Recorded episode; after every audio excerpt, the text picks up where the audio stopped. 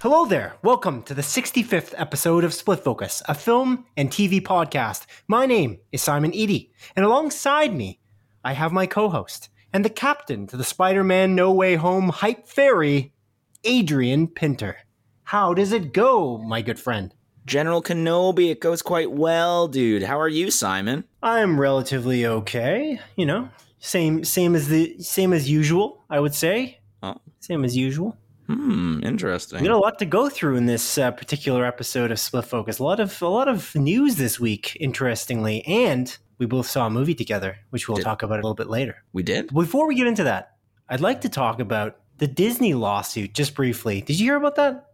Yeah, so apparently, I think, what is it, Stan Lee's brother or Steve Ditko's son or something? One of these like former illustrators, or all of them, maybe all of them. Oh my god! Yeah. A lot of the families of these artists, not just one, but many of them have banded together to try to terminate the rights, I believe they call it, to these to these characters, and I guess like take them away from Disney. And it's my understanding that Disney has sued these people to maintain and keep the rights of all these Marvel characters, being like Iron Man, Spider-Man, Thor, like all those big guys.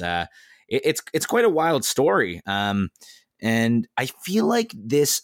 I'd have to look this up, but I remember something like this happening like about a decade or so ago, and I think it was like settled out of court. So it's my understanding that this is kind of being blown up a little bit, and it'll probably just be settled out of court. Realistically, that's kind of what I've read up on it.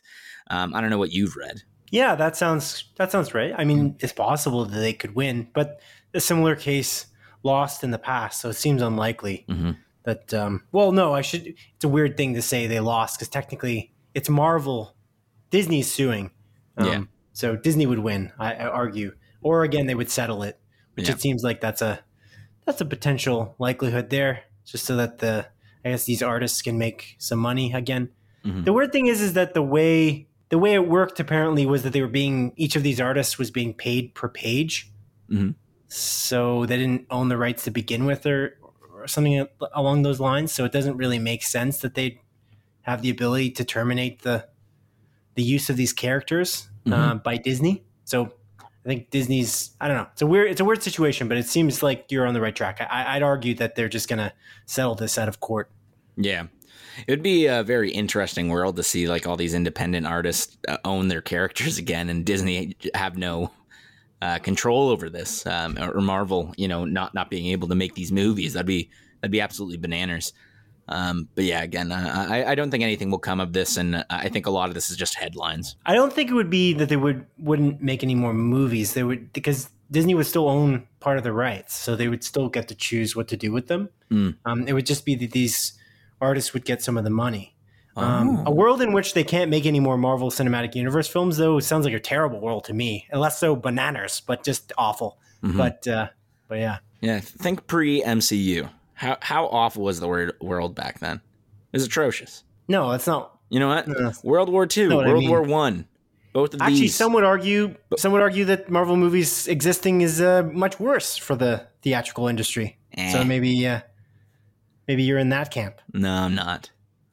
Okay. But again, I don't think it's a coincidence that World War I and World War II, the Vietnam War, all these wars happened before the MCU happened. You know? What about the war in Afghanistan? That started before the MCU universe, so, and now they're not there anymore. Yeah, they're not. Yeah, seems like a ridiculous conversation, but it is indeed. Let's move out of this topic to our show corrections. Every week, if we have a correction to make, from a previous week, something else we said on our show, we will make said correction because we want to be as accurate as possible on Split Focus, a film and TV podcast. Adrian, did you make any mistakes last week? I did, and technically we made a mistake a few weeks back as well. Originally, we talked about Ted Lasso season 2, and then I think on air we checked how many episodes there were going to be, and we saw that there was 9 episodes. That was incorrect. I guess Google just didn't update properly. Season 2 of Ted Lasso is actually going to have 12 episodes. So yesterday, to my surprise, I got a notification saying season 2, episode 10 of Ted Lasso is out. And I was like, what the hell? Are you serious? And then I watched it. So. You thought you watched the finale? Yeah. What? I legitimately thought I watched the finale. How? Wouldn't you have known? Wouldn't there be telling signs that it wasn't the finale? It felt like a unique episode. It felt different. And I was like, interesting way to end the season. But obviously they didn't end the season like that. So yeah, there is I guess 2 more episodes to go after this past Friday's episode. Not only that, but I'd like to say that I never said anything of the sort. So you saying we made this mistake, you made this mistake. Sure, man. What are we doing here? What are we doing? Sure, I'll take the credit for the mistake. When I make a mistake on the show, I say Simon made this mistake. I don't say, oh, we made this mistake together. Oh my God. What is this? We made it together because this is our show, okay? Yeah. Your mistakes are my mistakes and my mistakes are your mistakes. We come as a pair, Simon. Pulling you into this. We come as a gosh darn pair, you hear me? Yeah, that's right. Anyways, there's 12 episodes of season 2. Ted Lasso. That's crazy. I still can't believe that you actually watched episode 9 and thought, oh, that's the end of the season, but... That's what's fair. Whatever. It's fun making fun of you on this show. Oh, yeah. I noticed. All right. That's the only mistake that I recall. Although there might be another one that I maybe made personally on our show from last week, but I don't recall one. But if you do know of a correction that you would like to point out, audience, please write into us with any correction, maybe even any comment, anything you'd like to say to us. You can email in at splitfocuspodcast@gmail.com, and we will bring up your comment. We will talk about it, converse about it on this show. So please, write into us. Okay, Adrian. Okay. It's time. Anyway, speaking of me watching episode 10 of Ted Lasso, what have you been watching? I'm flipping the script, Simon. I'm asking you this time. As I was actually asking you, you just interrupted me to say your piece. Yeah. Highly unprofessional, but it is what it is. So what have I watched this week is what you're asking me? Yeah. Well, I'm going to flip the script again. What have you watched? No, I'm joking. I watched a few things this week. I watched Brooklyn Nine-Nine, which came out this week, which was interesting because I think the series just ended. So did it hit Netflix right after it ended? Am I mistaken? It feels like that because I feel like it definitely aired earlier this year, like Brooklyn Nine-Nine season. It's 8, right? Well, it started airing the 8th season in August. So in August, really? Yeah. Oh, wild. We're watching season 8. Am I crazy? We are watching season 8. I didn't realize it was in August, though. That's wild. Yeah. Season 8, episode 10. It's called The Last Day. It aired on September 16th, 2021. That was the final episode. Whoa. So it was pretty much immediately after, eh? Which is rare for Netflix. Mm-hmm. Netflix shows that aren't owned by Netflix. Hmm. Yeah. So it was interesting. What do you think about Brooklyn Nine-Nine? So I know you've been watching Brooklyn Nine-Nine as well. It says that here in the document. It says here, for everything I watched, it says same as Simon is what you wrote here. So you must have watched Brooklyn Nine-Nine. What are you thinking of it? And did you finish it already? No. I'm on the last, I think, 2 episodes. And so far, I actually really like this season. It's very interesting. Initially, I'll be honest, the initial cold open for the season, everyone was wearing masks, and I was like, oh no. I was like, I don't want to watch a goddamn show where people are wearing masks right now. I was like, I don't need this. And thankfully, after that first cold open, they quickly go oh, okay, cool, none of us have to wear masks anymore because we're all vaccinated. And they just kind of drop that line. And I'm okay, sweet. Now they can just do their thing. And the show kind of progresses from there. However, the first episode's very It's surprising. We talked about how they were going to kind of rework the final season due to all the real world events that happened, and they really don't shy away from it. They specifically mention the George Floyd situation in the show, and I'll be honest, and I'm not proud to say this. Initially, I was pretty annoyed. I was like, I don't need this in my show. Like, I don't want this right now. Like, the world's already shitty enough. I just want to watch these characters go together. But by the end of the first episode, I changed my tune entirely. I was going in very ignorant. And again, I think Rosa, who's one of the main characters, she plays like a Hispanic, like bisexual woman in the show. That's her character. Sorry. It's kind of funny. She talks with Andy Samberg's character, and at the end gives like a really awesome monologue and explaining how, like, hey, it's not about you. Like, this stuff is happening and it's important. And again, I was like sitting there and being like, God damn it, I'm a fucking asshole. Like, I hated that I thought that initially when I started the show, like season 8. And again, it changed my tune entirely. And the show continues. It's still absolutely hilarious and awesome, but it is dealing with far more serious subject matter. And again, they're not shying away from, the police not being perfect. The one thing I appreciate is they're still saying, like, there are, good police officers, obviously. But the system itself is broken. And again, they continuously acknowledge that throughout this, the season. I think it's done masterfully, honestly, and I'm really liking it. And I'm very sad to see this show end. And again, yeah, I have 2 more episodes to go. I'm both looking forward to watching those last 2 episodes, not because, again, I don't want this show to be over. But again, it's been one hell of a run, and this show's great. What are you thinking about this show, man? Or season 8. It's just as awesome as it always is. And they've always dealt with the difficult issues. And I didn't think that they would shy away from it because we knew for a fact that was going to happen. Mm-hmm. And I definitely wasn't annoyed. I knew that was happening. It was obvious. Yeah, because we did talk about this previously. But yeah, I figured that they would handle it well because they'd handled all the other previous issues well enough. And I feel like to ignore the system, the systemic racism, the George Floyd situation would have been irresponsible considering they're a show that's about cops. It is interesting to balance that fine line of being a comedy and dealing with such deep topics. But as you said, when this topic came up, when they were talking about maybe even canceling the show and not even having an 8th season, once the George Floyd protests started to happen, you had said that they had dealt with so many issues over the run of the show already that if anyone's going to do it well, it would be them. Mm-hmm. And I agreed with you. I agree with you now, I guess, except for the fact that I didn't go into it annoyed at all. Like, it is what it is. You have to deal with these real issues. Even COVID, if they're wearing masks, no problem for me whatsoever. I watched the last season of Superstore. They had masks on. It's our reality. And this is kind of the new reality in a large way. And I don't know, to ignore it would be, to me, a little bit silly. There's nothing you can do in that regard. Like, even when you get there, because I know you haven't gotten there yet, but if you got to Grey's Anatomy, the final season that they're on now, or they were just on, they are dealing with that. Like, it's head on. It's very important that they deal with that. And if they had not dealt with it, I would have been a little confused. Because it's a show about a hospital. Yeah. And so it would be a little weird. Although, again, I'm not a Grey's Anatomy fan, whereas my girlfriend is.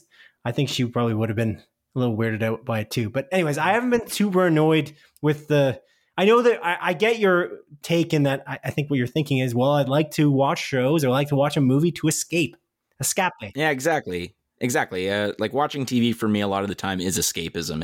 It's to forget everything that's going on around me and in the real world.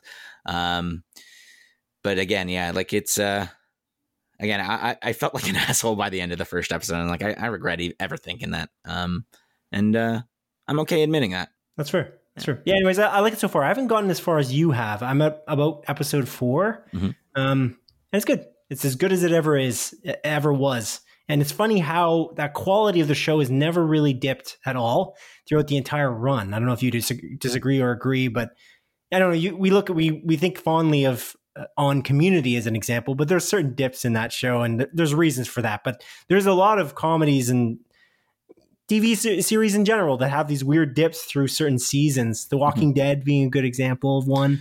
Even The Office, to a certain extent, like a lot of people like argue, I think after like season 7, it has a little bit of a dip. I don't really agree. I get that it changes, and I feel like people are a little bit, resistant to change.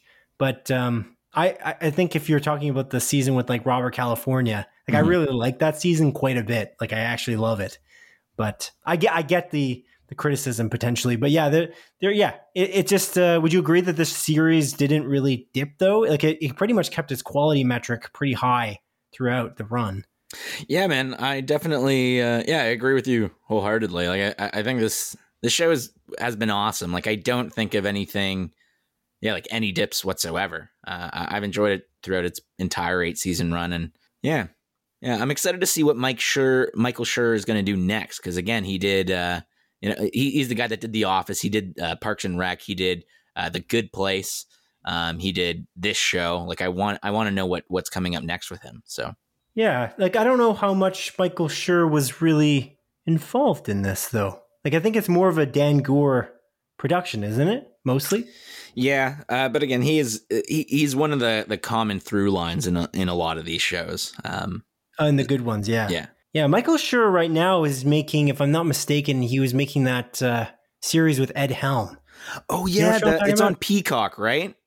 I don't know where we can get that. That's actually a good question because I was looking to watch that, but I just didn't know where to get it. We live in Canada, folks, if you don't know that. Yeah. I'm double checking the Apple TV app just to see if I can see it quickly. What was that called? My phone is failing to load. Rutherford Falls, right? I believe that's the name. Yeah, good. Yeah. Good call. Rutherford Falls. Where is it? Prime Video here in Canada. Oh, that's not too bad. It might be easy to access. Mm-hmm. I might get into that if I'm looking for a comedy. We'll see. Yeah, we'll see. I was looking to maybe watch Hacks. We talked about that last week when we talked about the Emmys because it's so well regarded. That's like the HBO show that will be here on HBO in Canada, I guess, but it's also on Crave. Yeah. Okay. Cool. Yeah. Brooklyn Nine-Nine is pretty good so far for me. The other thing I watched briefly because it's only brief, it's a trailer, is the Hawkeye trailer, which is the Disney Plus show coming out with Jeremy Renner. Mm-hmm. And Haley Steinfeld. Did you see the trailer for Hawkeye? And I'm assuming yes, because it says same as Simon here in this document. Simon, yeah, you're a genius. I did watch the Hawkeye trailer, and we're getting a Christmas-themed Marvel TV show, question mark? Oh, yeah, we are. It looks wild. I love the tagline. I feel like the whole vibe of the show is... It seems awesome. And the fact that it's coming out in November and it's Christmas themed, it just seems so well planned. Mm-hmm. Yeah, man. Like after watching that trailer, my excitement went up like tenfold. Like I was like, God damn, this looks like a fun time. And again, it's a really great trailer. And it kind of, it's doing something that I didn't expect it to do. I don't know what I was expecting the Hawkeye series to be, but I didn't expect it to kind of follow like, hey, that 5-year gap between Infinity War and Endgame, where, Hawkeye went off and became like a crazy, like ninja assassin, like his past is now coming back to haunt him. And I had no idea that's what the show was going to be about. And I was like, this is fucking awesome. So I'm very curious. And I wonder if they're going to do like flashbacks and film that 5-year gap a little bit more. I'm excited to see what's going to go down with this show, honestly. I think that information was talked about though, when they talked about this show coming out to Disney Plus. Oh. Like that bit is the part that I'm fairly certain that part I knew because they said that they weren't going to do the 5-year gap. That wasn't what the series was going to be, but they said they were going to dive into a little bit of it coming back to kind of bite him a little bit. Yeah. I think that they said that if I recall. The thing that surprised me most though, is it's a Christmas movie. Yeah. Like that's the thing I just didn't see coming at all. I had no idea. I don't know if you knew that part, but I had no idea that it was going to be Christmas themed at all. Like this is the tagline here on this poster. This holiday season, the best gifts come with a bow. Oh, baby. That's a good tagline, baby. That's a good tagline. But yeah, I'm excited to talk about that show with you when it releases. Yeah, I'm sure we'll do a closer look episode where we can dive in with spoilers as well. Yeah. When it comes out. Yeah. Did you watch What If? I don't see that you wrote it down here because I didn't watch What If this week. I did watch What If. Have you stopped because you don't like it? Or I'm going to watch it, but again, I'm not like rushing out to see it. Like it was just one of those, like, I don't have the time for this. And then when I did have the time, I was like, I'd rather just watch Brooklyn Nine-Nine right now. So yeah, that was kind of me. Did you like this week's episode? It's interesting. I do like it. It's not my favorite one though. Mm. There was something about this show, and it does this a couple times throughout its season, where it takes itself not seriously enough. And it's a strange thing. I feel like they did that with Thanos at one point in the series. I think you know what I'm talking about. Yeah.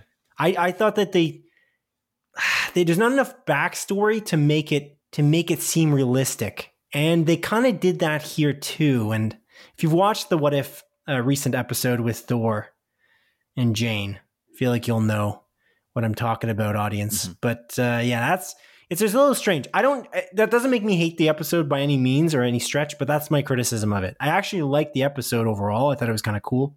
It was kind of neat. They're always neat because they're little snippets and they're not done incompetently, in my opinion. It's just the pacing can be seen as a little off. But I think that it's good for the 30 minutes that it's grabbing you. They're like trailers. And will they take it further? Every one of these episodes, by the way, seems to be ending on this weird cliffhanger where they're like, we could go further with this. Yeah. But will we? Which is interesting because it's been happening almost like consecutive weeks now. It's been doing that. Yeah, I feel like every single episode, again, except for that Doctor Strange episode where I feel like it ended in like a pretty like end place, if that makes sense.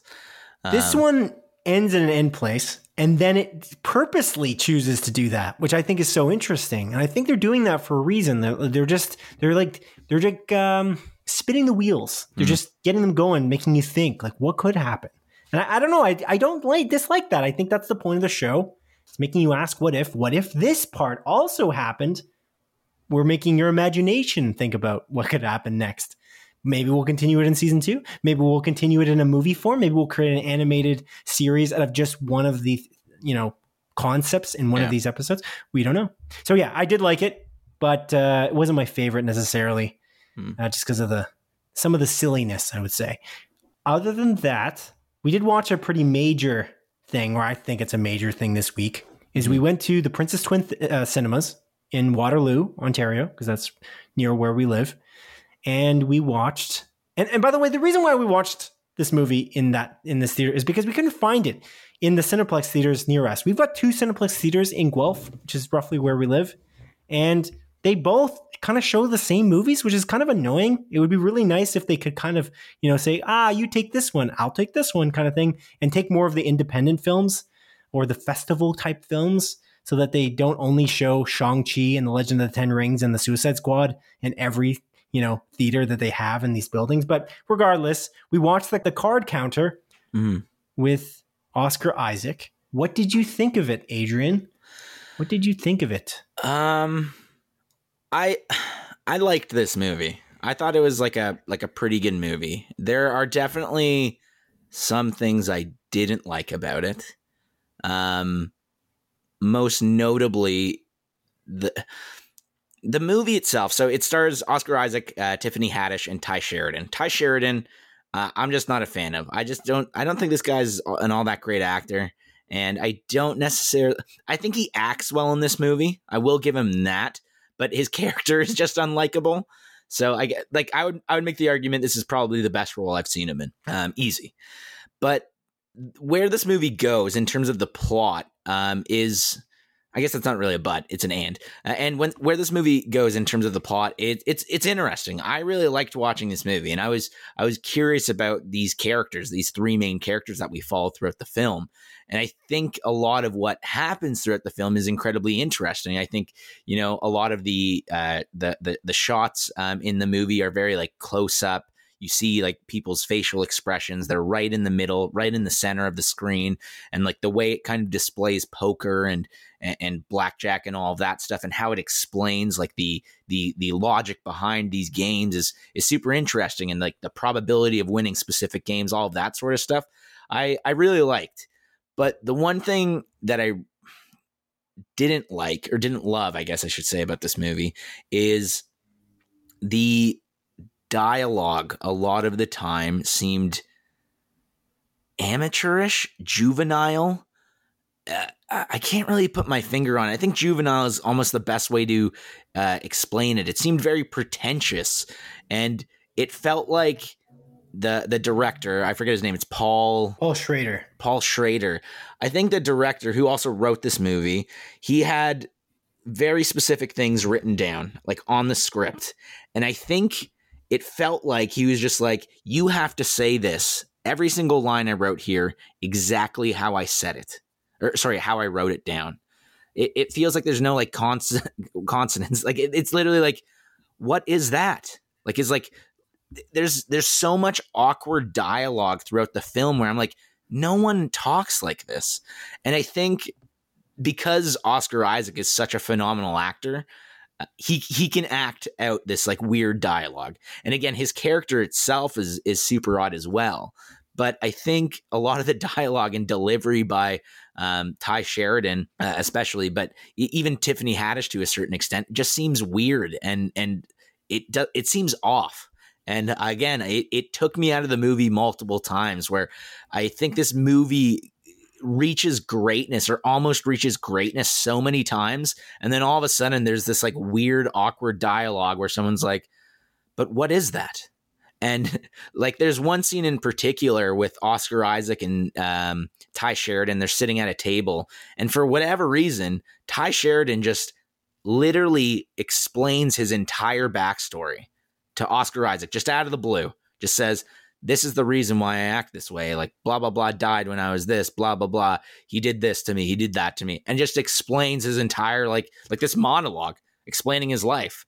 And it seemed like so out of place and just so random. And I feel like this happens multiple times in the movies, and it's filled with exposition. Like, okay, we got to explain this thing, so let's have this character just explain it. And it just felt off. But again, I really like the story of the movie. I think the plot is super interesting. It has some cool twists and turns. And again, I really like the relationship between Oscar Isaac and Ty Sheridan, and as well as Tiffany Haddish. And I think Tiffany Haddish is awesome. Again, I haven't seen her in too much, but I think she's great in this movie. But again, I think the writing really holds back both Tiffany Haddish and Ty Sheridan the most.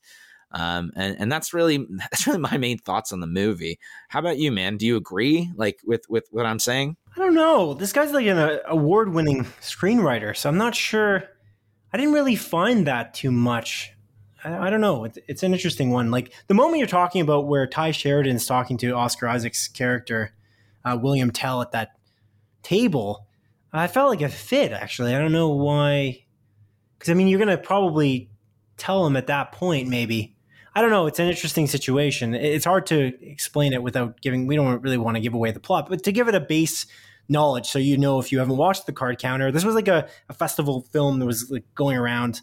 It's written and directed by Paul Schrader. It follows William Tell, which is Oscar Isaac's character. He basically comes out of prison, and he learns to count cards in poker in prison. And so he learns how to do it very methodically. He's a very deliberate person in everything he does. And it's a man who's just dealing with this tremendous guilt.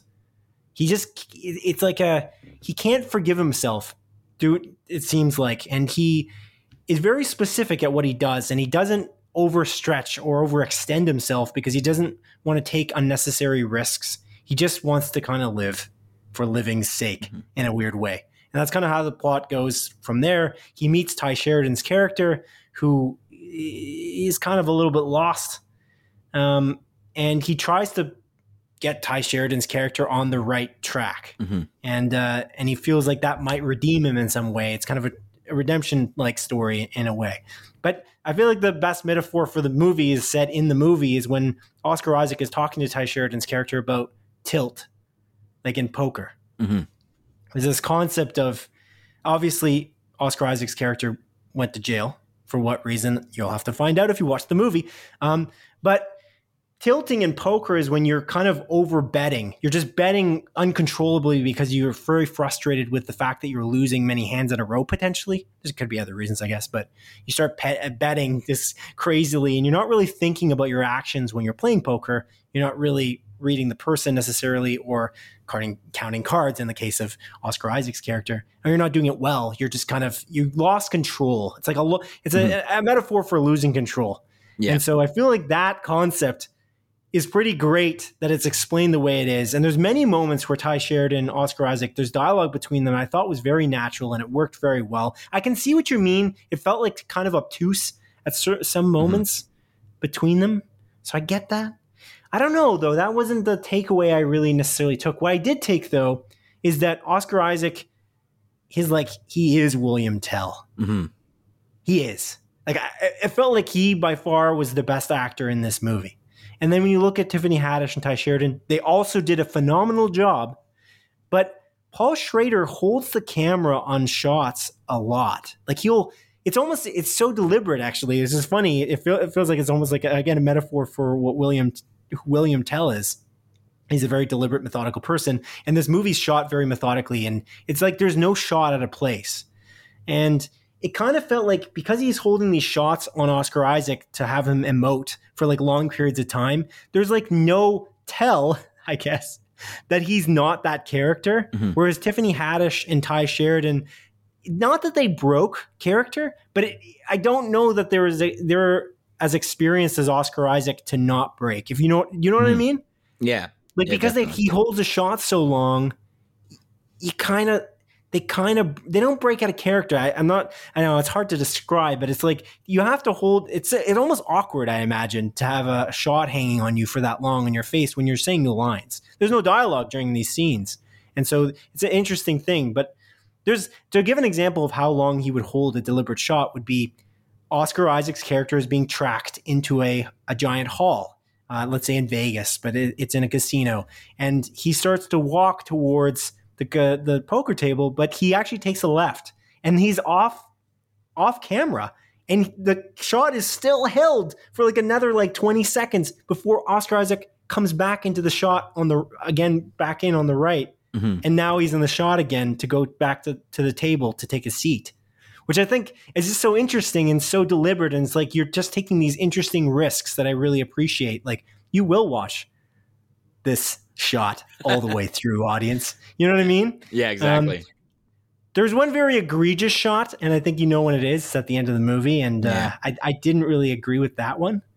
I almost think it was a weird loss of control, but that's the only one I was like, I'm not a big fan of that shot. But yeah, I was very confused that I just said it to myself after the movie. I was like, that was weird. I chuckled a little bit because I'm like, oh, this is awkward. I'm not sure that I know this was intentional, but I'm not sure I'm a fan of this. Yeah, I was 3 minutes in, I was like, why is this still going on? And then literally, I feel like it was a 6 to 7 minute shot, and I'm like, what the fuck? Just end it already. Yeah. And again, it's it was odd. I do agree with you 100% on that one, man. So overall, what I would say about this is I really like this movie. I think that it was very dark and very grim, and it was very sad. And Oscar Isaac's performance is amazing. Mm-hmm. And I think that much as I mentioned before, with Promising Young Woman, with Emerald Fennell's movie, she directed that, she wrote that, and she clearly, her vision was seen all the way through. I believe that Paul Schrader's vision as well in this was seen all the way through. Yeah. I don't think there's any compromising moments that there are. The music was very specifically chosen. The breathing in the music is so creepy. I was feeling anxious a lot through this movie. Dude, I do agree with you on that front. I failed to mention, the music and the score in this movie is fantastic. And yeah, man, it's stressful. I was sitting there, especially at the beginning when it initially starts. And yeah, throughout the score, it is this heavy breathing going on with the music. And yeah, there's this level of uncomfortability throughout the movie. And I feel like most of the movie I was left feeling pretty uncomfortable, honestly. So I definitely agree with that, man. Yeah, no, I really like it, to be honest. I think it's really good, and I know what you mean. This is just awkward moments that were throughout. I don't know if it was necessarily the writing, but it maybe wasn't. He wrote and directed it, like Paul Schrader. So I wonder if maybe he could have massaged those scenes a little more to make them not seem quite as awkward. Yeah, there's even moments between Oscar Isaac and Tiffany Haddish that I felt like they didn't work, but then there's other moments that I was like, these are just brilliant there's a moment where there's like this area where it's all lit up. Like there's lights everywhere. And I think that whole scene was just put together so well. Yeah, it was beautiful, man. I think that you really want Oscar Isaac's William Tell character to be happy. You just really, really want him to be happy throughout the movie. It's interesting because like he's narrating, by the way, which is actually kind of, I drew parallels, and I haven't seen that too many Paul Schrader written movies. So it's maybe my own ignorance, but he's narrating it much like Taxi Driver with Robert De Niro. And I kind of found like there was a parallel there, but when he's narrating the poker scenes, I was like, this guy's kind of brilliant. Like you really are rooting for this character, and he's self-loathing, and you really want him to win. And he's so good at what he does, and he doesn't really take unnecessary risks. You're like, this guy should forgive himself. He should be forgiven. He should, he should be able to be happy. Yeah. And but yeah. Going back to that briefly, when he's narrating the poker scenes and everything like that, when they're showing the poker hands and everything like that, even with like the titling on screen, and for some reason I thought it kind of reminded me of Queen's Gambit in a weird way. You know what I mean? Like I can definitely see like that comparison, like when they're narrating like the chess matches and like the moves that are happening and stuff like that, for sure. But interestingly, I find that in the end, this movie is not about poker at all. No, because it's very little about cards, which it's deceiving because the movie's called The Card Counter. Yeah, which is interesting, but it's almost like a setting, like The Walking Dead. Yeah, exactly. In its best seasons, The Walking Dead is not about The Walking Dead. Yeah, cool. But yeah, man. Again, I did like this movie. I think it approaches brilliantness multiple times throughout it, but there's just a few things that held me back, unfortunately, to like really love it. But I think it's a good movie. Like I definitely think the reviews match like the quality of the film and all that stuff. I did seem like fairly negative in my initial rant, but again, I did like this. Like there's a lot going for this, and I think there's a lot of good about this. But again, what movie? Oh yeah, The Green Knight. I mentioned this. Like I wouldn't necessarily recommend this movie to everyone either. I think it's a very specific flavor of film, and like I feel like if like my dad, as an example, watched this movie, he would probably think it sucked. That's fair. Okay. Yeah, man. Alrighty. Cool beans. Let's move on to the very meaty section of our show, which is likely going to be the news this week. What? Are you ready to move on to the news, Adrian? No. Well, that's too bad. Let's begin with a small collection of more focused stories that have been particularly pertinent this week. Number one, as entertainment website IGN reports, Disney has dubbed November 12th Disney Plus Day, which is meant to celebrate the Disney Plus content library and its subscribers. To describe the event, Disney CEO Bob Chapek said, quote, "The inaugural Disney Plus Day will be a grand-scale celebration of our subscribers across the entire company." What? Doesn't even make sense. I was very confused there. I don't know. I just copied and pasted that. Anyway, he continued, "This day of appreciation brings to life our mission to entertain, inform, and inspire fans and families around the globe through the power of unparalleled storytelling, and will become an annual tentpole event to be amplified across our global businesses," unquote. November 12th will therefore be the Disney Plus launch day for Shang-Chi and the Legend of the Ten Rings, Jungle Cruise, a Pixar's Luca short film, the Home Alone reboot film, a Boba Fett special, a Simpsons Disney-branded special, 5 episodes for season 2 of Life According to Jeff Goldblum, and a Marvel Cinematic Universe special. Specifically, this mysterious Marvel Cinematic Universe special is meant to be a, quote, "special celebrating the Marvel Cinematic Universe on Disney Plus with an exciting look towards the future," unquote. Ooh. Adrian, what are you thinking about Disney Plus Day? Are you excited for it?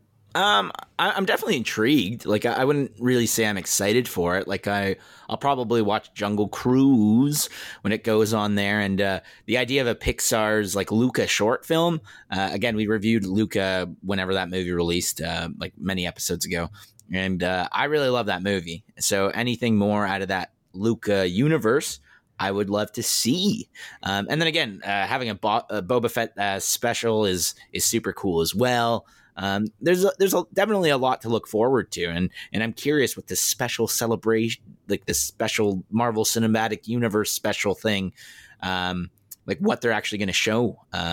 Like, are they going to show, you know, I don't know what movies they filmed so far. Are they going to show like where we should expect for the MCU? Are they going to tease, you know, X-Men or Fantastic Four? Like there's so much speculation to be had, and I'm definitely intrigued, man. How about you? I'm interested. Yeah, I'm curious to see how this goes, and we're going to talk about this a little later in our show, so stay tuned. But we're going to specifically talk about Netflix's day, which I just honestly did not think was going to be as extraordinary as it was, as we're going to discuss in a little bit.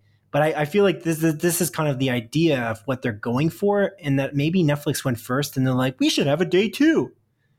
And so now they're doing a day as well. And they've got a lot to share potentially for the Marvel Cinematic Universe, which I imagine they're just going to do a phase update like you kind of are suggesting here. Mm-hmm.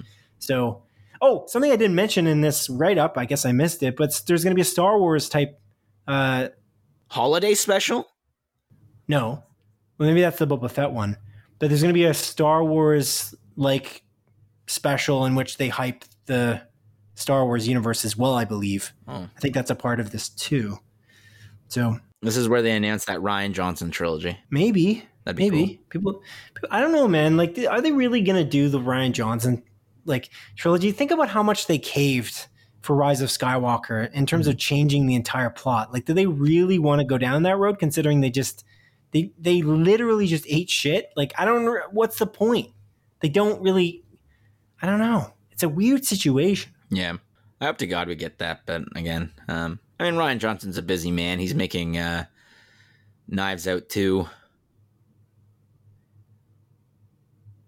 That's all I know he's making. So I'm sure he's working on other stuff as well. But yeah, like, I don't know. I'm definitely curious about this day. And yeah, I do agree with you. Like, Disney did cave, and they made a shit movie with J.J. Abrams, Rise of Skywalker, which is a garbage film. And not even Adam Driver, one of the greatest actors of our generation, could save it. So, or Oscar Isaac. He was also in that. What the heck, man? And again, like there was just...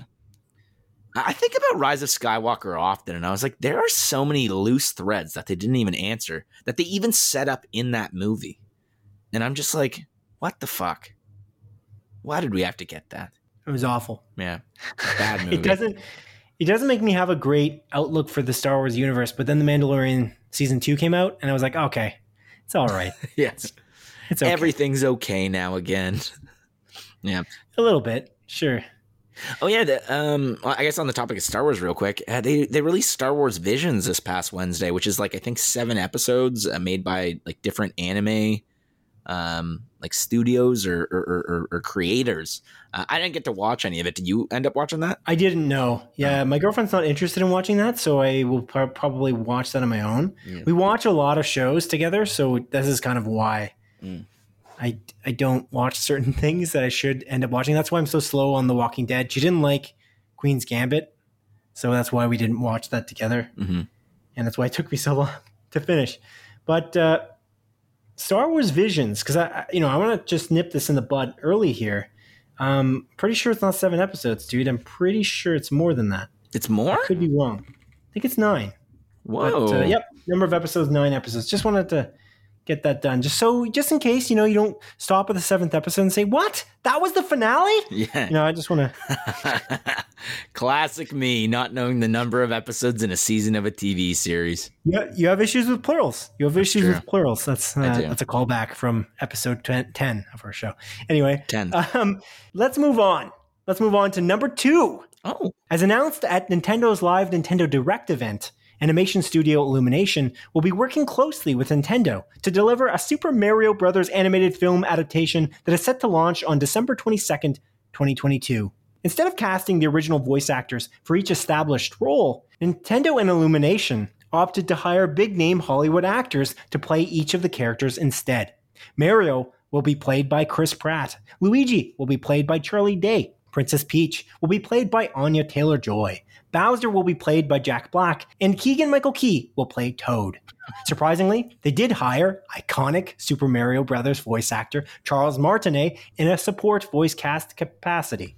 Martinet has been the voice for Mario, Luigi, Wario, and Waluigi in almost every Super Mario Brothers Nintendo game property since the 1990s. Most recently, he was featured in Mario Golf Super Rush and is soon to be featured in the upcoming WarioWare Get It Together. Actors Seth Rogen, Fred Armisen, Kevin Michael Richardson, and Sebastian Maniscalco have also been cast in the film. Adrian, I take it because of your ownership of the Nintendo Switch and your love of video games that you definitely watched the Nintendo Direct event. What did you think when they announced this particular news? Like, what a joke. Like, what the fuck is this? It's so weird. Like, is Mario literally just going to sound like Chris Pratt? Like, is it just going to be like, Luigi, what are you doing, man? What are you doing? It's me, Mario. And then is Luigi going to be Charlie Day? He's like, you know, I'm Luigi. What's up? Like, what the fuck is this going to be? Are they going to do fake Italian accents? That's my big question. Are they what is this? What is this? Why did anyone think this is a good idea? It's just shocking to me. This is a memeable situation. And I don't know if you saw this, but Chris Pratt decided to post on social media. Did you see that video? Oh, no. What did he do? So he posted a video about how he loves Mario and that as a kid, he was outside of a laundromat or whatever, and he could never afford to play a game on this arcade machine. It was like Super Mario Brothers, which I thought was a little odd because I think more commonly known to be on a Nintendo home entertainment system. Yeah. But regardless, he never had a quarter to put into this machine to play on this arcade machine. So he would steal quarters out of the wishing fountain, apparently. Nice. To play... Which is, he made it comedic, but then he said, he then said, it's a me Mario, but kind of normally, and then said, that's not the voice. We're working really hard on the voice. Stay tuned for that. And I'm like, what does that mean? Yeah. What do you mean you're working on the voice? My perspective on this is bad, but I don't know. Yeah. It's an animated movie. The game is already animated. Just hire Charles Martinet to do the voices. It just doesn't make any sense. Yeah, what makes it especially weird is that they did hire him just as like some support cameo role or whatever. That's what's even weirder. And it's like, what are you doing, guys? Like, what's the point of this? And again, I don't like Illumination Pictures. I think their animation style looks cheap and not great, especially when you compare it to things like obviously Disney and Pixar, but hell, I would even make the argument for like DreamWorks and stuff like that. Like Illumination just looks so bleh to me. And I haven't watched every single movie of theirs, but the ones I have, other than I guess the first Despicable Me, which I enjoyed enough, like I don't think are good. Like the few I have watched, I think they're just whatever. And I think what Illumination Picture does, at least when you look at all of their movies and the casts associated with them, I think they just look to hire these big name actors to get that extra bit of star power to no pun intended, to bring people in. And that, I think it's very clear that's what they're trying to do with this movie. And again, these casting choices are just odd. Like what are they going to do with this? Seth Rogen as Donkey Kong. It's like, what? Like, is Donkey Kong gonna laugh like, ha, ha, ha, ha, ha. You know? Like, that makes sense, actually. That's probably the one that makes the most sense. Let's be honest. Yeah, like I would make the argument that like Anya Taylor-Joy as Princess Peach, like, because again, like, oh, yeah. like I think Anya Taylor-Joy can easily just like make her voice a little bit higher pitched and sound like that. But if you're gonna sound like that anyway, what's the point? Just hire the original voice actors. That's what I don't understand. Yeah. This isn't live action, so what does this matter? Just hire the original voice actor. It's the most puzzling situation. And when I excuse my ignorance, but the gentleman who was announcing this from Nintendo, he's like, and it's Chris Pratt. Isn't he the coolest or something like that? Like, he is really cool. Something stupid. I'm like, what? And it's like, okay, but what does this matter? Yeah. This is irrelevant because what? It's an animated movie. Like, are they going to change up the animation drastically so that it doesn't look like the game? And then it'll be weird and obtuse, and like you'll be thinking, oh well, that doesn't fit. Yeah, I don't know. It doesn't. Nothing about this strikes me as going to be good. And it's too bad, except that the talent attached is actually quite good. Like the people are great at what they generally do, but it just seems like hire as many big name actors as possible. Yeah. To create as much hype as possible. Yeah, exactly. Like I love all these actors that are attached, but it's like, I don't want them to be attached to this. This just seems fucking weird, man. It just seems weird, dude. And I don't know, like I'm curious, like once that first trailer drops, that's going to be like, I think like an inflection point, like you know, people are going to be like, what the hell is this? Or people are just going to be like, actually, this isn't too bad. Like I'm very, very curious about that first trailer. It's coming out. Surprise me. Yeah. It's coming out. You said December, right? December 22nd of 2022. So, you know, like I imagine we'll get the trailer within the next year. Like, so I'm definitely curious, and I would be amiss if I didn't mention, like, you know, follow up on what you're saying about Illumination. I don't mind Illumination. I actually don't dislike them, but I haven't really seen that many movies by them. The most recent movie I saw by them was the Grinch, How the Grinch Stole Christmas. That kind of the one with Benedict Cumberbatch as the Grinch. I think it was good. I actually did enjoy it, and I don't think their animation looks cheap. Like that, I don't agree with, but I do think that out of the animation studios, it's the worst one, like of the big name ones, right? Like Pixar and DreamWorks and like Disney animation studios, like it's the worst one of those. So like that's the thing. It's not like I don't have high hopes for this because they hire these big name actors in these roles that already have voice actors associated with them. That's already a red flag. And then you have another red flag, which is Illumination doesn't have the best reviewed movies out of the animation studios. The Minions movie is like a 50% on Rotten Tomatoes. Yeah, I tried watching that movie many years ago. I watched the first like 10 minutes and I was like, I'm going to kill myself if I watch any more of this. Like, I will literally blow my fucking brains out. It's so awful. Right. They just keep on saying banana. I was like, what? Sounds great. Isn't it cute? No.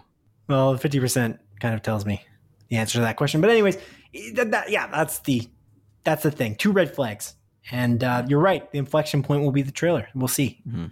Okay, can't believe it. It's fucking ridiculous. Number 3, as Deadline reports, NBC Universal has ordered a Pitch Perfect sequel TV series with actor Adam Devine reprising his role as Bumper Allen. Oh.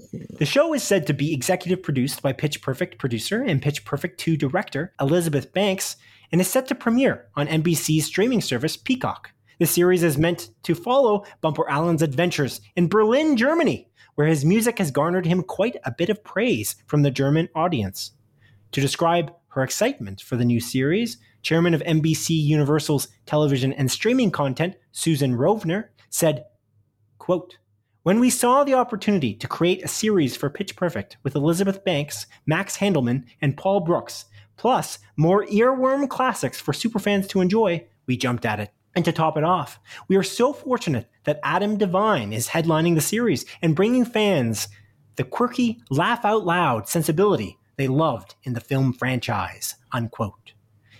Adrian, I don't remember you being a Pitch Perfect fan, but you did choose the story. I have never watched a Pitch Perfect movie, believe it or not. Oh. What do you think of this news? I'm of a few minds of this, man. I think this is quite interesting. I like the Pitch Perfect movie. I watched the first 2 and I thought they were pretty good. I don't think I ever watched the third one. The second one's definitely not as good as the first. I think the first one's like a genuinely great movie. I think it's hilarious. The one thing I find kind of weird about this is like, again, like the Pitch Perfect is a female-led cast, most of them. I think every single one of them. It's a female-led cast mostly. And Adam Devine does play a character in it, but he's kind of a side character. So it seems interesting that they're kind of doing a spin-off with like this, just like a fairly minor dude character that's in the first one. I can't remember if he's in the second one, I'll be honest with you. It just seems like an odd choice. But again, Elizabeth Banks being attached, like I know she plays a part in Pitch Perfect. I don't know if he like had, like she probably was just a producer on that first one, or oh no, actually she was the director of the first one. No, so she directed the second one. Oh, the second one, sorry. Yeah, she's like the force behind this series. Like she made the first one happen, I believe. So like she was huge for the first one as well. So like I don't think a series would have happened at all without Elizabeth Banks. Let's just say that. Yeah. But Yeah. But yeah, I don't know. Like, I'm intrigued. Like, obviously, Pitch Perfect, it uses like a lot of licensed music. It's like they're a cappella groups, and you know, it's a really like funny movie. At least that first one. Again, I didn't watch the third, and I'm pretty sure I watched the second, if I recall correctly. Doesn't matter. But yeah, I don't know. I just find this an interesting choice. Not something I would have expected to be totally honest with you. And I'm curious, like, what they're going to do. Like if like every episode is going to be some sort of like a cappella bonanza, like if this show is going to be like a musical, realistically. I guess the first ones, or like the three movies aren't necessarily a musical. There's just a lot of music in it, and they do like, you know, like a cappella covers and everything like that. I'm curious how, what's the word I'm looking for? True to the original like movies this show is going to be, and if it's going to follow like a similar sort of thing. I think that's a good idea, though. Again, like I think Adam Devine is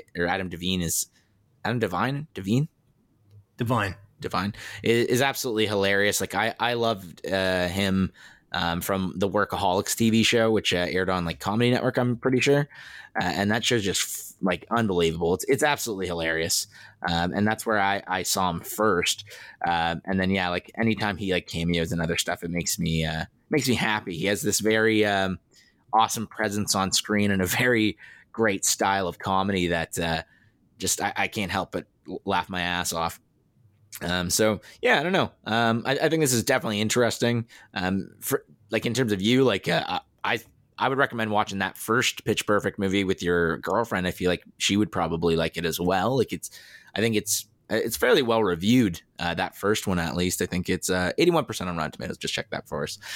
And yeah, man, it's definitely worth the watch. That first one. And maybe you'll want to watch the series if you do watch it.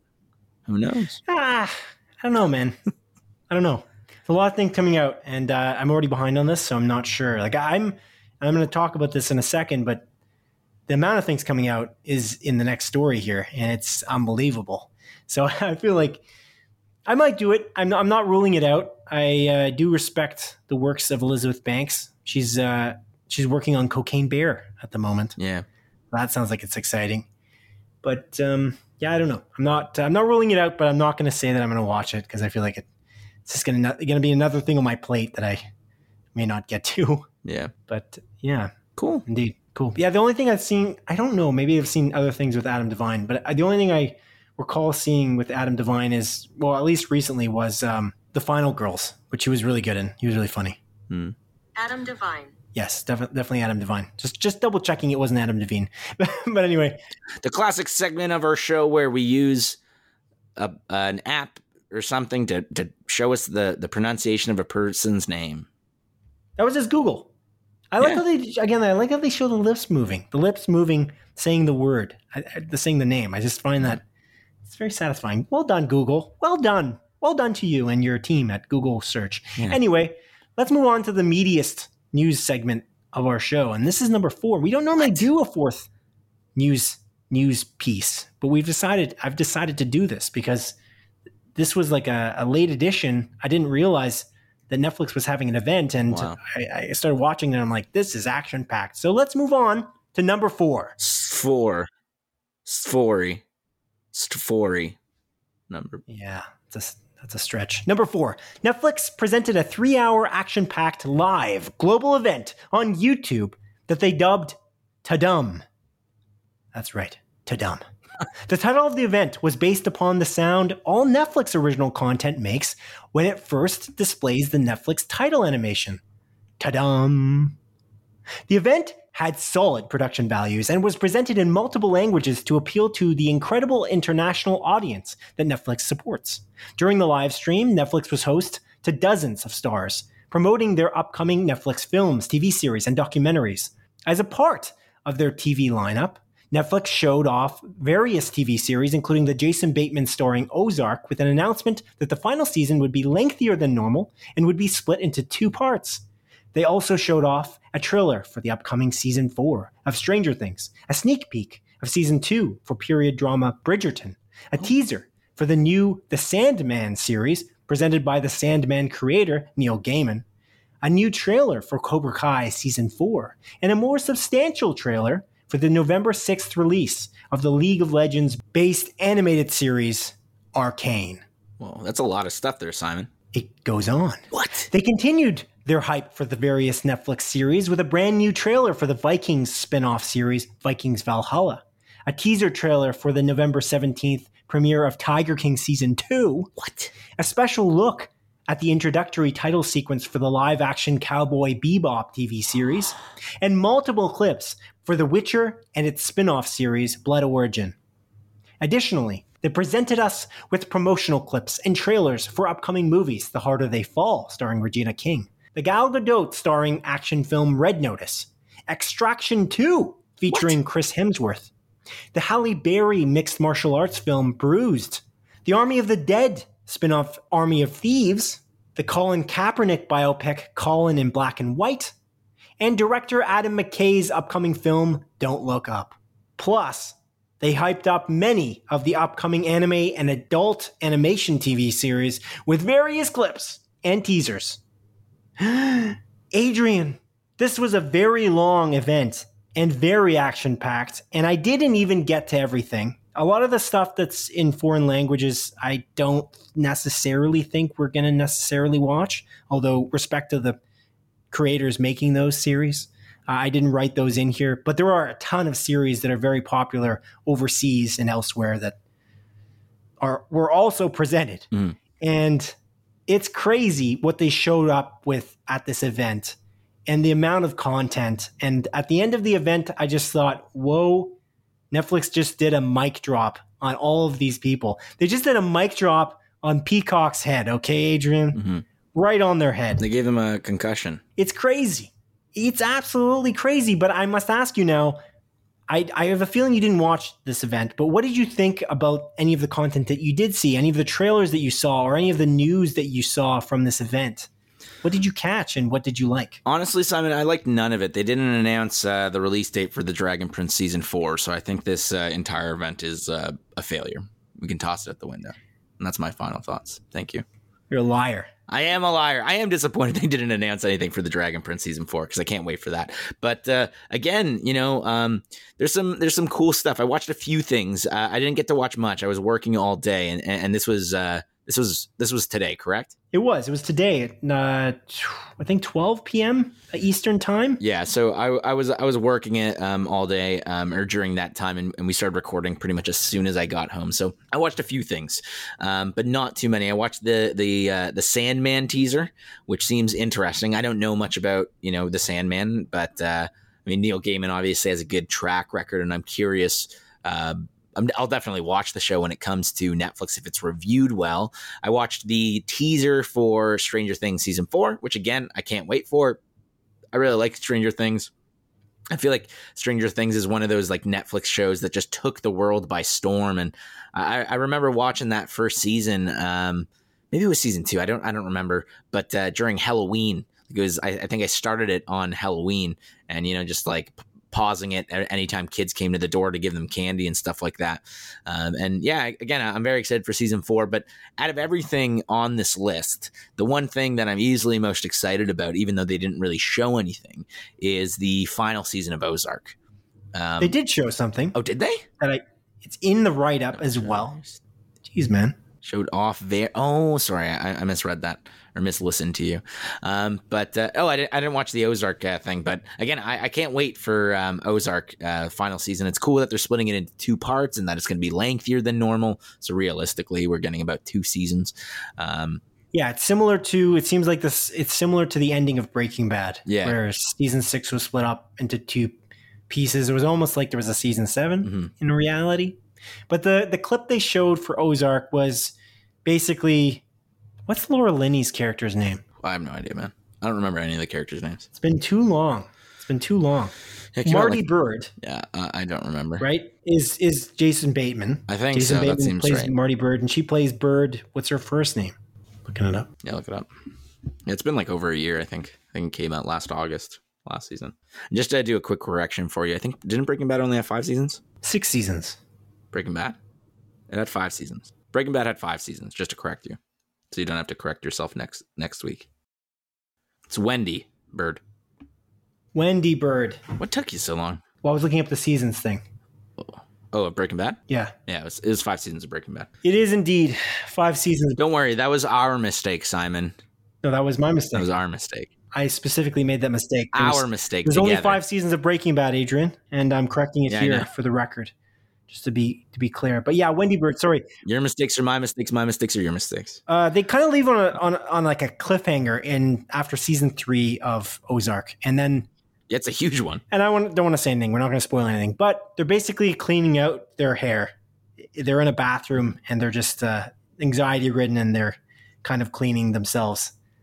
Because it's it was quite the cliffhanger. So if you are interested in watching that clip, you can. It's very short.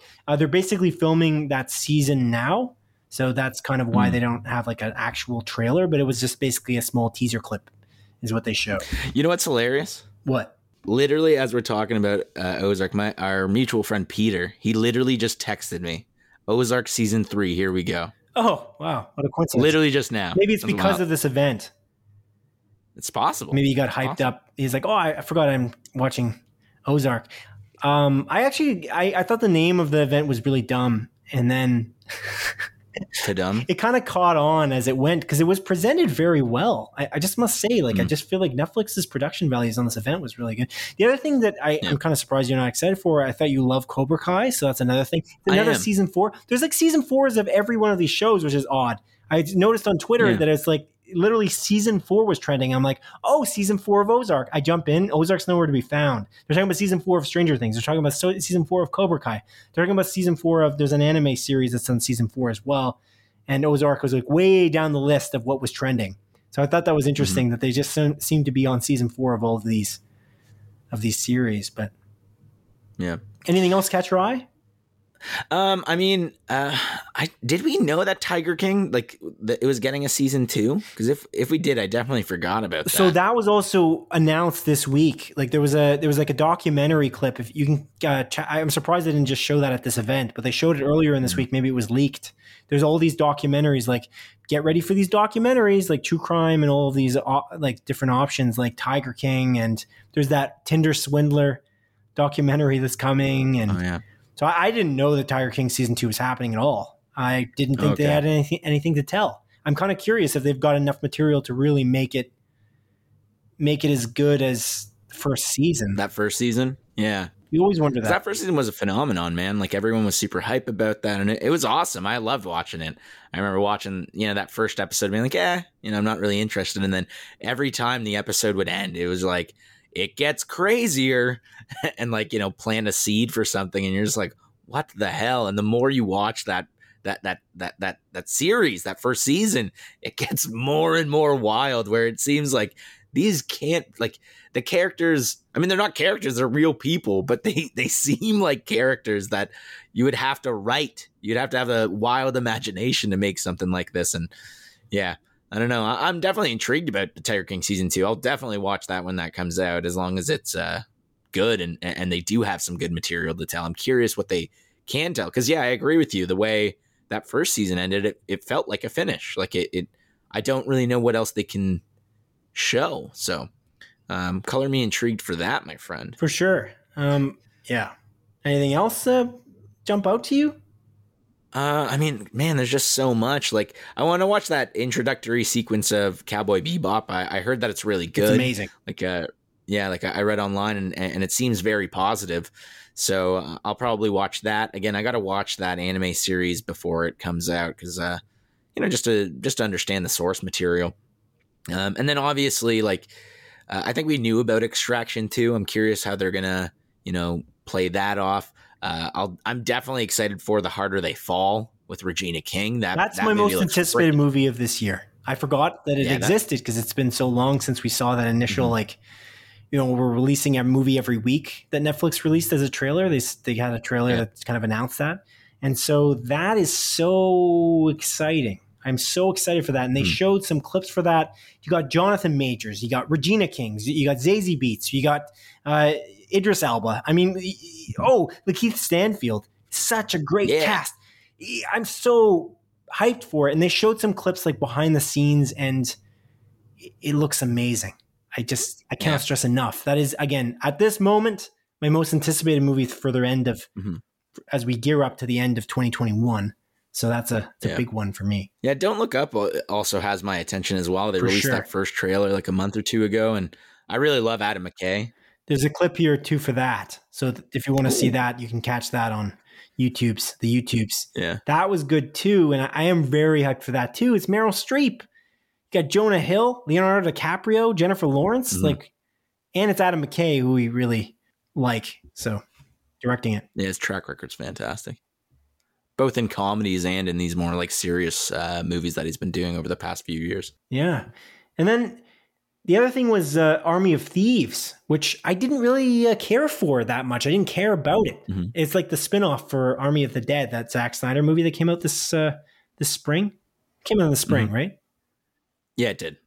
Oh, because I keep there's something in my mind that keeps thinking Summer of Snyder, but anyway, maybe it was.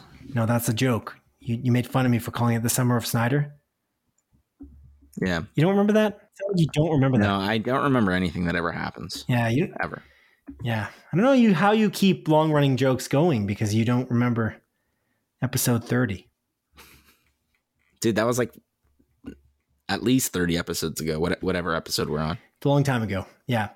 But anyways, the Army of Thieves, they showed a clip of Natalie Emmanuel from who was a character in Game of Thrones as well. And she's a pretty great actor. She was good. She was also good in Die Hard with Kevin Hart, but she was in a fight scene in this clip and it was unbelievable. I was like, what the heck? I didn't think this heist movie was going to have this kind of fight choreography. And I was blown away. I was like, I couldn't believe it. Then they showed the trailer and I was less hyped, but they had Zack Snyder and a bunch of people on a stage kind of talking about it. And Matthias, what's his name? Schweighöfer, I think. Schweighöfer. Something like that. I'm probably butchering the hell at it. Let me look it up. Matthias. Schweighöfer. He's from, obviously, Army of the Dead. That's the only time I've ever seen him. I don't know. Maybe you've seen him somewhere else, but I thought he was really good in that. He was one of the highlights of that movie. He was a good comic relief character, and he's really good at safe cracking, whatever. So it makes sense that he'd be in this heist movie. He's directing the movie. I don't know if you knew that part. So, yeah, I didn't know that. So like, it's cool that he's directing and starring in this film. And one thing I didn't know about this movie is that the music's by Hans Zimmer. Yeah, I was about to say that, but you beat me to it. You look at you just stealing my thunder because you're on the page now looking at him that he directed it. Is that what's happened? Yeah. You looked on it in Google and now you try to make it seem like you knew that all along. Oh yeah, by the way, I knew that Hans Zimmer. Yeah. Classic Adrian. I literally said I was going to look it up about Matthias Schweighöfer. Yeah. Classic. Anyways. Yeah. Hans Zimmer is also doing the music. That's when I learned that, which was in this event. They talked about how they got Hans. I'm like, Hans, my feet cut out. And I was like, they didn't say Zimmer. And I was like, wait. Hans Zimmer's doing the music for this movie. It was kind of shocking, but Zack Snyder had Hans Zimmer do the music for Man of Steel, so it's not that unrealistic. Oh, and Batman vs Superman. Shouldn't forget Batman vs Superman. Arguably one of the best movies ever made. Yeah, I disagree with that, but yeah. Anyway, yeah, it was a crazy event. I really did enjoy it, and I'm excited for a lot of this stuff. It's crazy how hyped it is. So I'm very excited. The Cowboy Bebop teaser, the intro is really well done. Like I was surprised because I just feel like, I don't know, these anime live action adaptations just don't end up being good. Like name one that's great. I don't know if you can. It's hard to name one that, it's beloved by both fans and critics. It's difficult to find one. So I'm curious, and it makes me want to watch the animated series, like the anime series, because I just, I can't believe how well this introductory title sequence is. So I think I might wait until it releases, and then as soon as it releases in November, if it's good, if it's well reviewed, then I might watch the anime. We'll see. Okay. We'll see. Okay. Anything else jump out to you? No, not necessarily. I mean, that League of Legends series, I remember they released a trailer a while back and it looked interesting enough. I'm not hugely invested in the League of Legends universe, but I'm curious about it. But I don't know. That's a good one too. That trailer was amazing. Yeah, I'm sure I'm missing something. Watch that trailer. Seriously. Okay. That's probably one of the highlights because it's an actual full-length trailer. Like, they went all out in that trailer, and it's got great actors in it. For the League of Legends one? Yeah. Ooh, okay. I'll watch it right now. Don't do that because we're running a show. Okay, fine. Whatever. This is like when you went out of your way to look up Army of Thieves so you can one-up me with the fact that Hans Zimmer is in that. What is your problem, man? I'm just joshing you. No, I appreciate that you pointed that out. It was on the tip of my tongue to say it, and then you kind of jumped in. I was like, what the heck? I knew that. Reading my mind? I didn't actually look it up. I knew it. Yeah, you knew it. No big deal. Yeah, I know. You got a sixth sense for when Hans Zimmer is doing a project. Remember that time when we made our mistake earlier in this episode? Our multiple mistakes throughout the series? Good times. What mistake? I don't know. I already forgot. But we made a mistake. The correction you made at the top of the show? The correction we made. We did it together. And then you made another mistake. Oh, yeah. We made the correction together, but you made the mistake alone. Yeah. No. We made the mistake. Just like we made the mistake about Breaking Bad because we're a team. Your mistakes are my mistakes. Yeah, Breaking Bad is only 5 seasons, folks, just to be clear. Just in case you went away and you left the meter running and you went to the bathroom and then came back and sort of listened to our show again. Mm-hmm. Season 5 is the last season of Breaking Bad. Although it was split into 2, arguably you can consider it having 6 seasons. That's not what I meant though. I actually just made a mistake. Anyways, Adrian, it's time to move on to the montage, a sequence of our show in which I briefly present the week's smaller news stories as Adrian delivers a brisk verdict. Number 1, according to The Hollywood Reporter, Sean Bean and Famke Janssen have both been cast in a live-action adaptation for the 1980s anime TV series Knights of the Zodiac. Oh, I've never even heard about Knights of the Zodiac animated TV series. Number 2, according to Variety, WandaVision actress Kathryn Hahn has been cast as comedy legend Joan Rivers in a new Showtime limited series called The Comeback Girl, which will tell the story of Joan Rivers' life and career. Oh, right on. That seems like a good casting choice from what I'm seeing online. I don't really know Joan Rivers all that well, so I can't make that a declaration.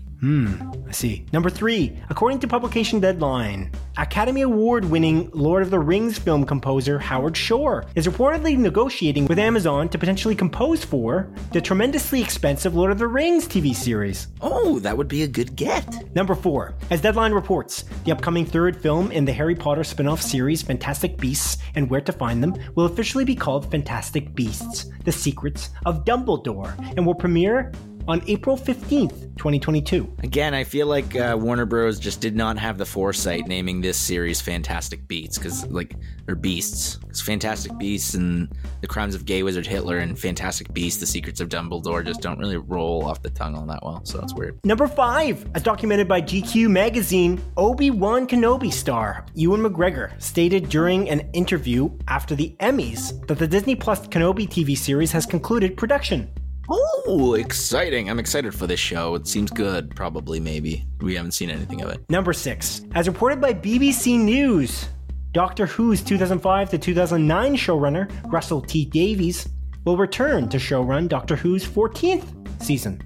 I'm not attached to Doctor Who at all, so cool, I guess. Number 7, during the Tudum Netflix live showcase event, Netflix renewed the ever-popular high school drama Sex Education for a 4th season. Oh, right on. I still got to watch season 3. I just decided to watch the final season of Brooklyn Nine-Nine first. Also another 4th season. They just have a million 4th seasons going on here.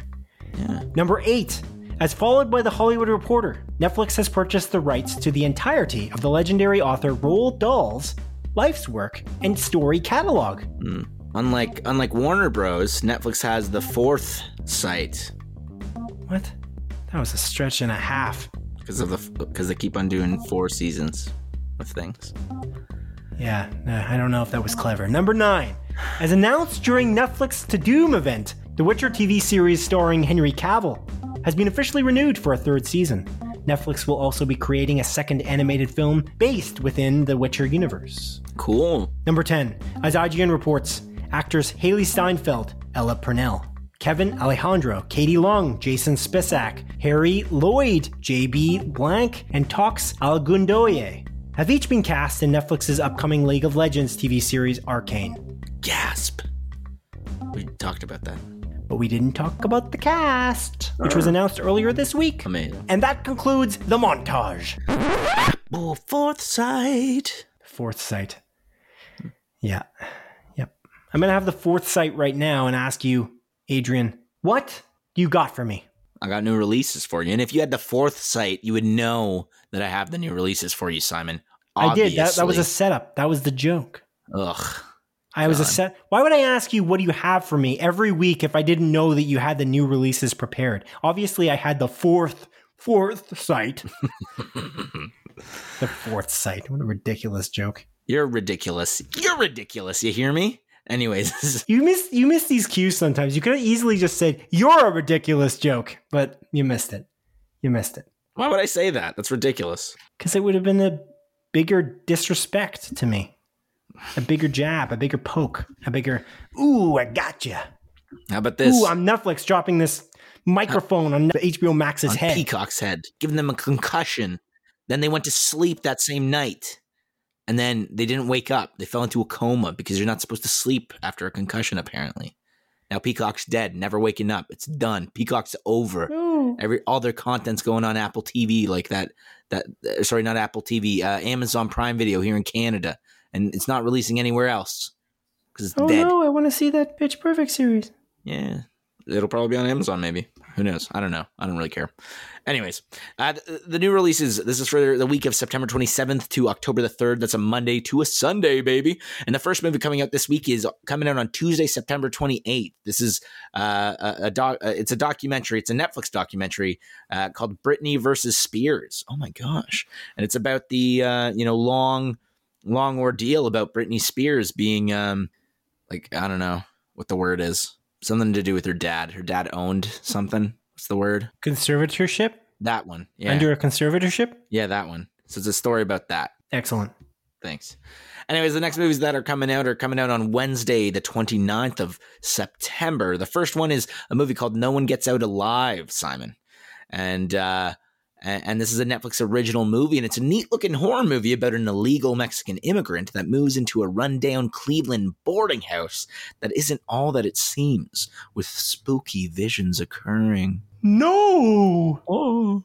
Friendzone is up next, and this is a Netflix original movie, and it's just about a dude trying to escape the so-called friend zone. Can he do it? I don't know. Who cares? Next up is a movie called Sounds Like Love. This is a Netflix original movie, and it's about a woman's career that is on the rise, but as she reaches the peak of it, her ex-lover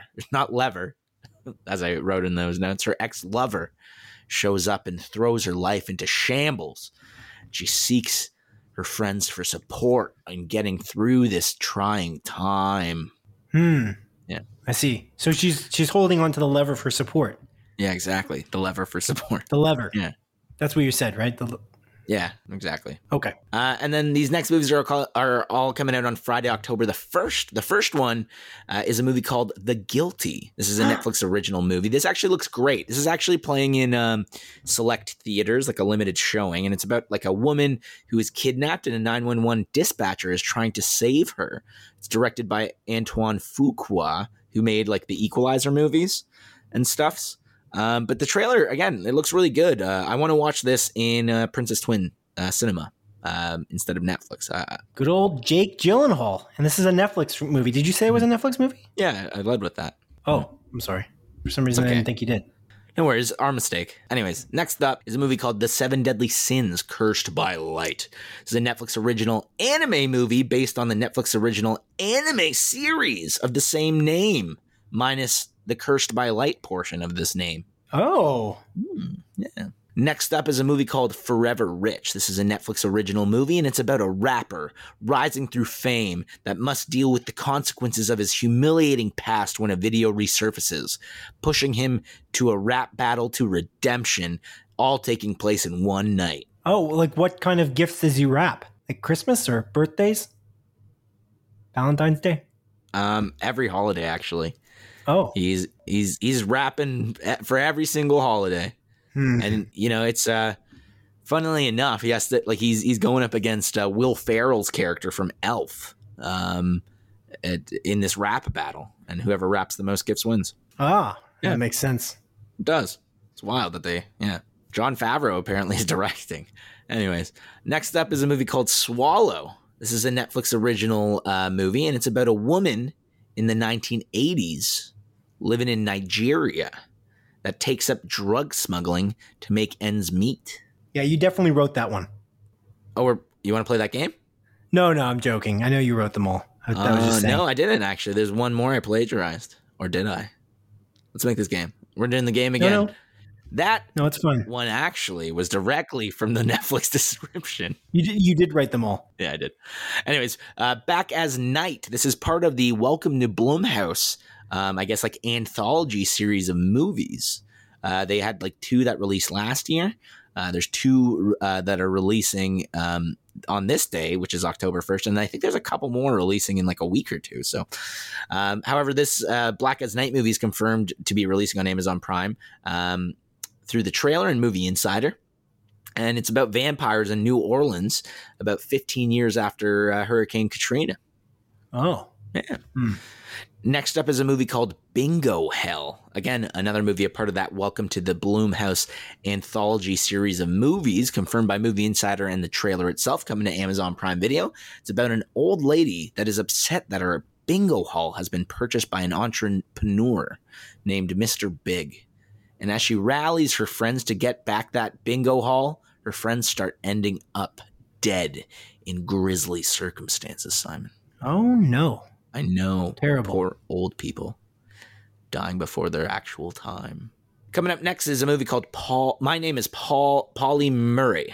And this is confirmed by Movie Insider in the trailer to be coming out on Amazon Prime Video. And it's a documentary about an African-American woman that was fighting for social justice 15 years before Rosa Parks didn't move from the bus seat. I see. Yeah, I never heard of Polly Murray, I'll be honest with you. Next up is a movie called Dog Valley. This is confirmed by Movie Insider in the Apple TV app. This is actually a documentary movie. It's a video-on-demand movie, by the way. It's a documentary about the kidnapping, rape, and murder of a gay college student by two ex-convicts. I see. Yeah. Doesn't sound like a good time, that's for sure. No, it doesn't. What Breaks the Ice is coming up next, and this is confirmed by Movie Insider in the Apple TV app. This is a video-on-demand movie about two girls in the late 90s that find themselves in the center of a mysterious murder during their summer holiday. That's a murder. That's a murder here. There's a lot of murder. There sure are. Yeah, a lot of death. But not in Adventures of a Mathematician, which is confirmed by Movie Insider in the Apple TV app to be coming out on video-on-demand. It's just about the adventures of a mathematician, man. There's no murder involved, just mathematics. How do you know? Huh? I mean, I haven't watched the movie. You got me there, honestly. The TV series Foundation on Apple TV Plus, that is the Adventures of a Mathematician, but there's lots of murder in that, I'm pretty sure.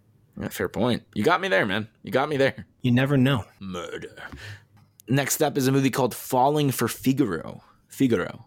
It's confirmed by the most reliable source on the internet, m.d-numbers.com, and the Apple TV app. This is a video-on-demand movie. And when I was a kid, I actually had an imaginary friend named Figaro. You don't remember how to pronounce it, though? Figaro. Figaro's phone number is what I used to say. Are you sure? This sounds made up. I mean, yeah, he was imaginary, so technically it was made up. No, I'm saying it sounds made up right now. Like, you made it up just at this moment. You kind of have to repeat his name a couple times. Like, I don't really know. His name is Figaro. Dude, just ask my parents. Literally ask my parents. They will tell you. Okay. Yeah.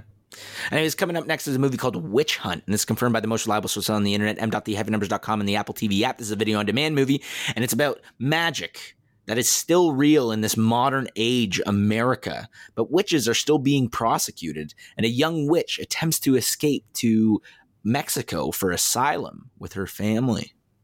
Magic is still real in this modern age of America. Yeah. Still real. Yeah, exactly. Like, the magicians and witches didn't go extinct, is what I'm trying to say.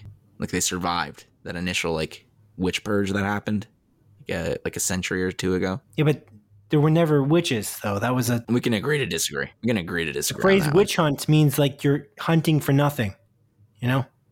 It's a fake... Yeah, because they've been extinct for centuries. No, you're not... No. Anyways, the witch hunt is all a hoax.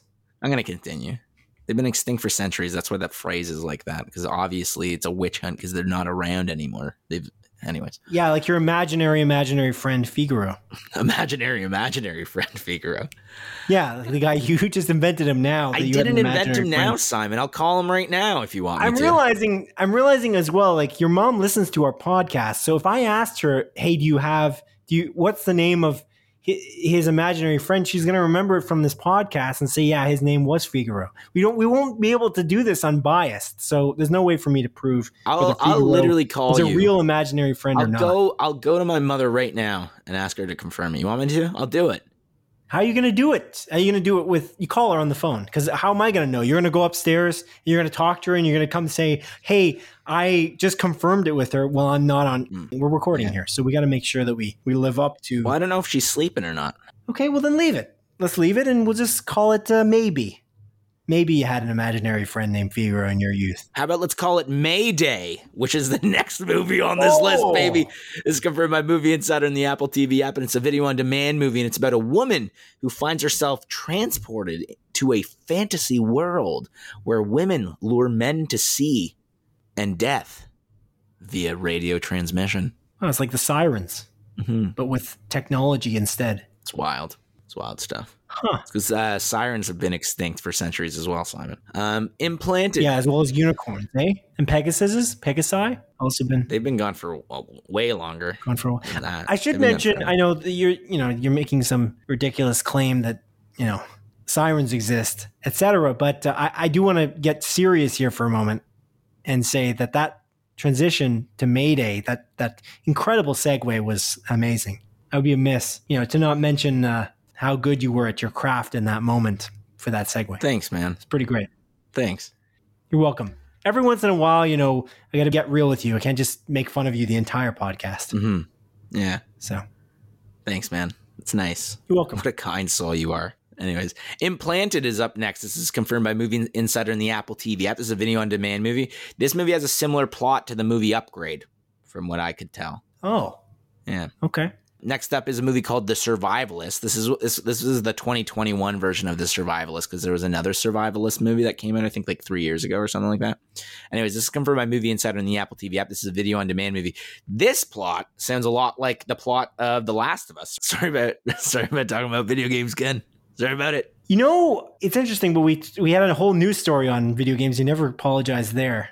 But I do need to apologize to you, Ken, because I talked about Nintendo for a long period of time. That was directly related, but so was this. So I don't know. I'm not sure where the line is where we apologize for Kenneth Saddlebauer for talking about video games, but let us know. The Survivalist is the name of it. It's about zombies?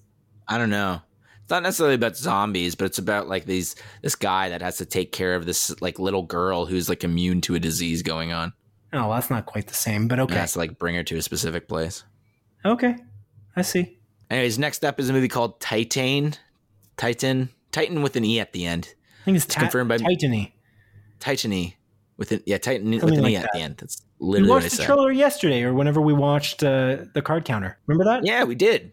Yeah. Titany, I think. Titany. It's confirmed by Movie Insider and the Apple. Sorry. It's confirmed by the most reliable source on the internet, m.thehappynumbers.com, and the trailer. This is coming to theaters, limited theaters, it seems, like a limited release. However, it's playing at the Apollo Cinema near us, Simon. And this trailer looks nuts. Just watch the trailer. I don't even know what the hell this movie's about. When I looked up about this movie, it's apparently about like a woman that gets impregnated by having sex with her car. What? And I was like, the trailer did not even remotely explain anything like that. The trailer just almost explained nothing. Although the trailer also did say two different statements. It's like, this is either the most tender movie you've ever watched or it's the most psychotic or something like that movie that you ever watched. It's getting reviewed very well. How could it be either of those? No offense. I don't know, man. It's reviewed very well, though. It's like a 93 on Rotten Tomatoes. Yeah, 93. I just checked that. Yeah, it's true. Next up is Venom, Let There Be Carnage. This is coming to theaters. I kind of want to watch this still. I'll watch it. Yeah, I'm not against it. I'm curious how it gets reviewed. Yeah, me too. But Next up is The Addams Family 2, which is like the animated sequel to The Addams Family 1 animated movie. This is also coming to theaters. I didn't realize that the cast of this Addams Family movie is absolutely bananas. It's Oscar Isaac, Charlize Theron, Chloe Grace Moretz, Nick Kroll. I'm not too sure who Javon Walton is, but there's Snoop Dogg, Bette Midler, I know, and Bill Hader, I also know. So it's a pretty wild cast. Pretty crazy. Wild. Yeah. And then the final movie coming out on October 1st is a movie called The Many Saints of Newark. This is coming to theaters, and this is actually a prequel to The Sopranos HBO TV series. I got to watch The Sopranos. It's like one of those like big TV shows I'm missing. That and The Wire. Like the two. I was going to say the exact same thing, that and The Wire. It's funny. They're both HBO shows too. So we have access to both of them on Crave. Yeah. I've always intended to watch The Sopranos and The Wire. I almost started watching The Wire one day, and then I was like, but I got to finish Queen's Gambit. And so that was where I was at, and that was many months ago, and I didn't get back to it. But yeah, right, the Many Saints of Newark, or as you call it, the Many Saints of Newark. Newark. It looks like a pretty all-star cast too. Like it does look pretty good. I think it was rated really pretty highly, like the 75 or something like that on Rotten Tomatoes. So I did kind of want to watch that, but I know that I shouldn't watch it before The Sopranos. So yeah, I guess I'll wait. I guess you will. And then the final movie coming out this week is coming out actually on Sunday, October 3rd, which is one of those random times. Not many movies come out on a Sunday. It's a movie called Upcoming Summer, and this is a Netflix original like coming-of-age romance story that I believe takes place in Taiwan. And the only reason I believe that is because the director is from Taiwan. And it's like a mostly casts or if not the entire cast is like Asian. And yeah, I'm just assuming. I'll be honest with you. Why are you assuming this? Well, it doesn't look like it takes place in America, Simon. But wasn't there a description? Yeah, but it said nothing about like the location of where it takes place. Okay, all right. Then. Yeah, it takes place in like Taiwan or China, technically. All right, Adrian, is that it? Is that it for the movies coming out this week? That's it. That's all, baby. That's it. That's all. Let's wrap up the show, Simon. Before we wrap up, I'm just going to ask you real brief. We've got a lot of movies coming out. The end of the year is going to be action-packed. What's the movie you're most anticipating right now in September of 2021? The end of September 2021. Last Night in Soho, I think. Ooh. Yeah. That's a good one. How about you? I think it is The Harder They Fall. I'm feeling a Western. I've just been playing a lot of Red Dead Redemption. I feel like... No, I'm feeling a Western. That or Don't Look Up, potentially. Netflix has got a pretty good lineup, and I'm excited. Last Night in Soho, though, does look really good. Yeah. Yeah. Edgar Wright. Yeah, the reviews aren't like all that exceptional. I think it's like under 70% on Rotten Tomatoes, unfortunately. But again, it just looks really good, and I love all Edgar Wright movies, so I'm sure I'm going to really like it. So, yeah, cool. All right. Well, that is the end of our regular scheduled programming. I appreciate you joining me once again, Adrian. Do you have anything to add before we wrap this baby up? No. Okay. Well, that's it then. Yeah, that's it. That's all, as you say. That's it. That's all, baby. That's it. That's all. And again, we make mistakes, but we correct them as well. There are mistakes. Yeah. Okay. If you'd like to hear us make more mistakes, or perhaps would like to correct our mistakes, please feel free to subscribe to us on Apple Podcasts, Spotify, Google Podcasts, Audible, perhaps. We're on it all. We're even on YouTube, and you can subscribe to us at Just Another Review if you'd like. But we're on most every podcast streaming service around. iHeartRadio, ever created, ever. TuneIn Radio. There's a lot of them, and we're on them. If you'd like to write into us, you can also do that at splitfocuspodcast@gmail.com, and you can really tell us about how we made mistakes, and we will correct them live on our show. Thank you very much for listening to the 65th episode of Split Focus, a film and TV podcast. My name is Simon Eady, and this is Adrian Pinter signing off. It is I signing off, and I mentioned that Last Night in Soho is probably my most anticipated movie. However, if Batman v Superman was coming out again this year, which is a great movie, by the way, it would be my most anticipated movie. Thank you. Take care and goodbye. Goodbye. Take care. Goodbye.